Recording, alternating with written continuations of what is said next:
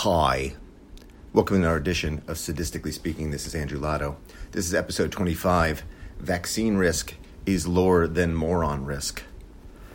Uh, when I started this podcast, I called it Sadistically Speaking because it was a play on the phrase statistically speaking, which is a very odd caveat that people add to conversations, such as you know, men are more likely to have a penis than a woman, statistically speaking like you actually have a sample that you tested to derive these statistics.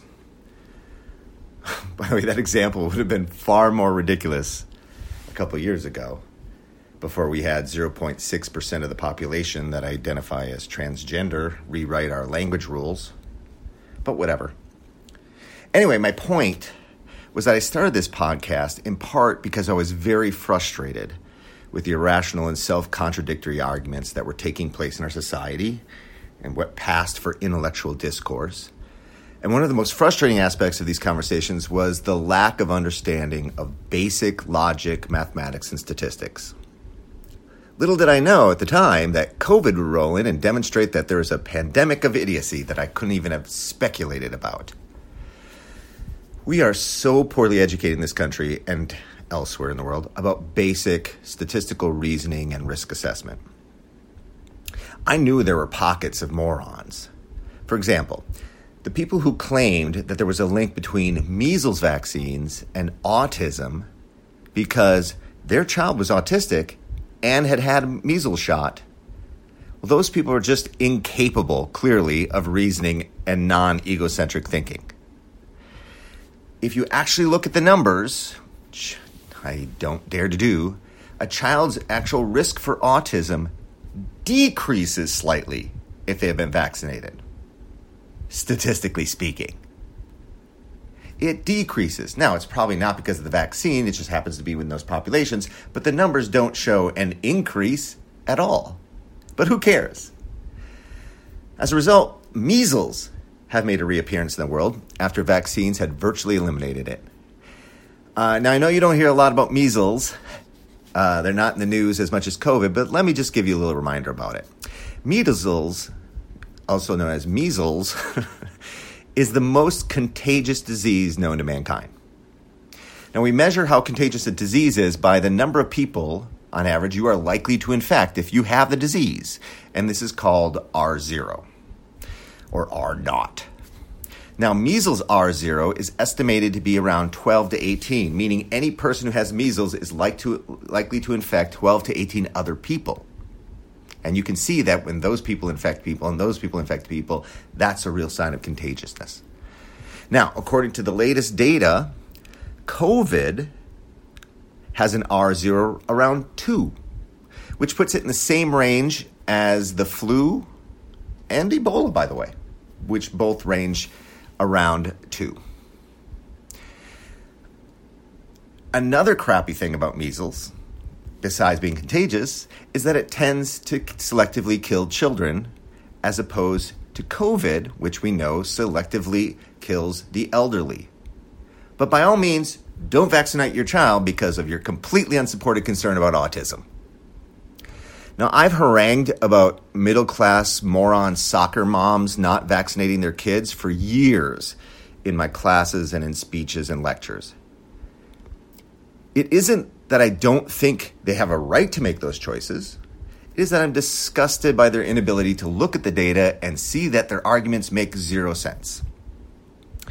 I always thought that this is that the autism vaccine silliness was a good motivation for requiring some basic classes on statistics and risk assessment in grade school and in high school.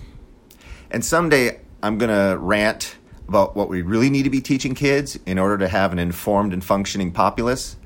And trust me, it won't include the reproductive system of worms. But what's really freaked me out this last year is that the people who make public policy and even the supposed scientists whom they consult are just as illogical and poorly educated as the Orange County mothers who expose their kids to measles. If you give a crap, uh, many of my past podcasts have gone through some basic numbers and calculations to show how silly these politicians and science bureaucrats have been. Uh, in particular, I would point you to episode 8, where I talk about how universal testing would render individual test results meaningless. Uh, it involves some basic notions from Bayesian statistics, uh, and yet, even though these are fairly basic statistical uh, logical arguments, I continue to hear politicians and academics decry the lack of universal testing. Morons. Or you can listen to the previous podcast, which is episode 24, in which I go through a lot of numbers from the CDC, and the end result is that there's little evidence in support of pandemic lockdowns. That episode came out just in time for Paris's latest lockdown. But now we have a new example that is so dumb, I am nearly speechless, but not quite. You may have heard recently that several European countries stopped vaccinating with the AstraZeneca vaccine because some people develop blood clots after receiving the vaccine shot. Now, luckily, the vaccine isn't part of the United States' current vaccination plan because if it was, I'm sure many of our uneducated morons in this country would refuse to take it. So, let's look at this. What is the risk of a blood clot after taking the AstraZeneca vaccine? Well, there have been 37 reported cases of clots from people who have been vaccinated. Number of people vaccinated with that particular vaccine in total 17 million. That means your risk for a blood clot is 0.0002%. But wait, people get blood clots even before they there were uh, COVID vaccines. So what's the risk for a blood clot without getting vaccinated? Well, according to the CDC, it's two in a thousand, which is 0.2% chance. Now, maybe some of the people who got vaccinated didn't report their clots, but those are the numbers that cause such a ruckus. And those numbers say, given the number of people who got blood clots and vaccinations versus the number you'd expect, that you are more than 1,000 times less likely to get a blood clot after being vaccinated than you are in normal life.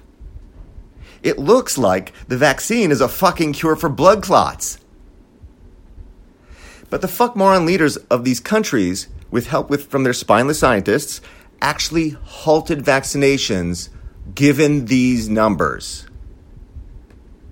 By the way, birth control pills can lead to a four time greater risk of blood clots. But I don't see anybody banning the pill. In fact, we're trying to fight to make sure that it's covered by health insurance. But the shot that people end up with a risk that's a thousand times lower, we make sure that that gets banned for a period of time. Or at least the Europeans did. This is exactly the same irrational illusion as the vaccine autism crap. It's the same thing. A few people developed blood clots and also had been vaccinated. So they saw an illusory correlation and it resulted in people dying because they delayed vaccinations. They stop vaccinations for a while, people will die because of that, even though your risk for getting a blood clot is actually lower if you get vaccinated.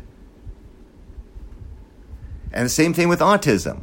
Your chances of getting autism is lower if you're vaccinated.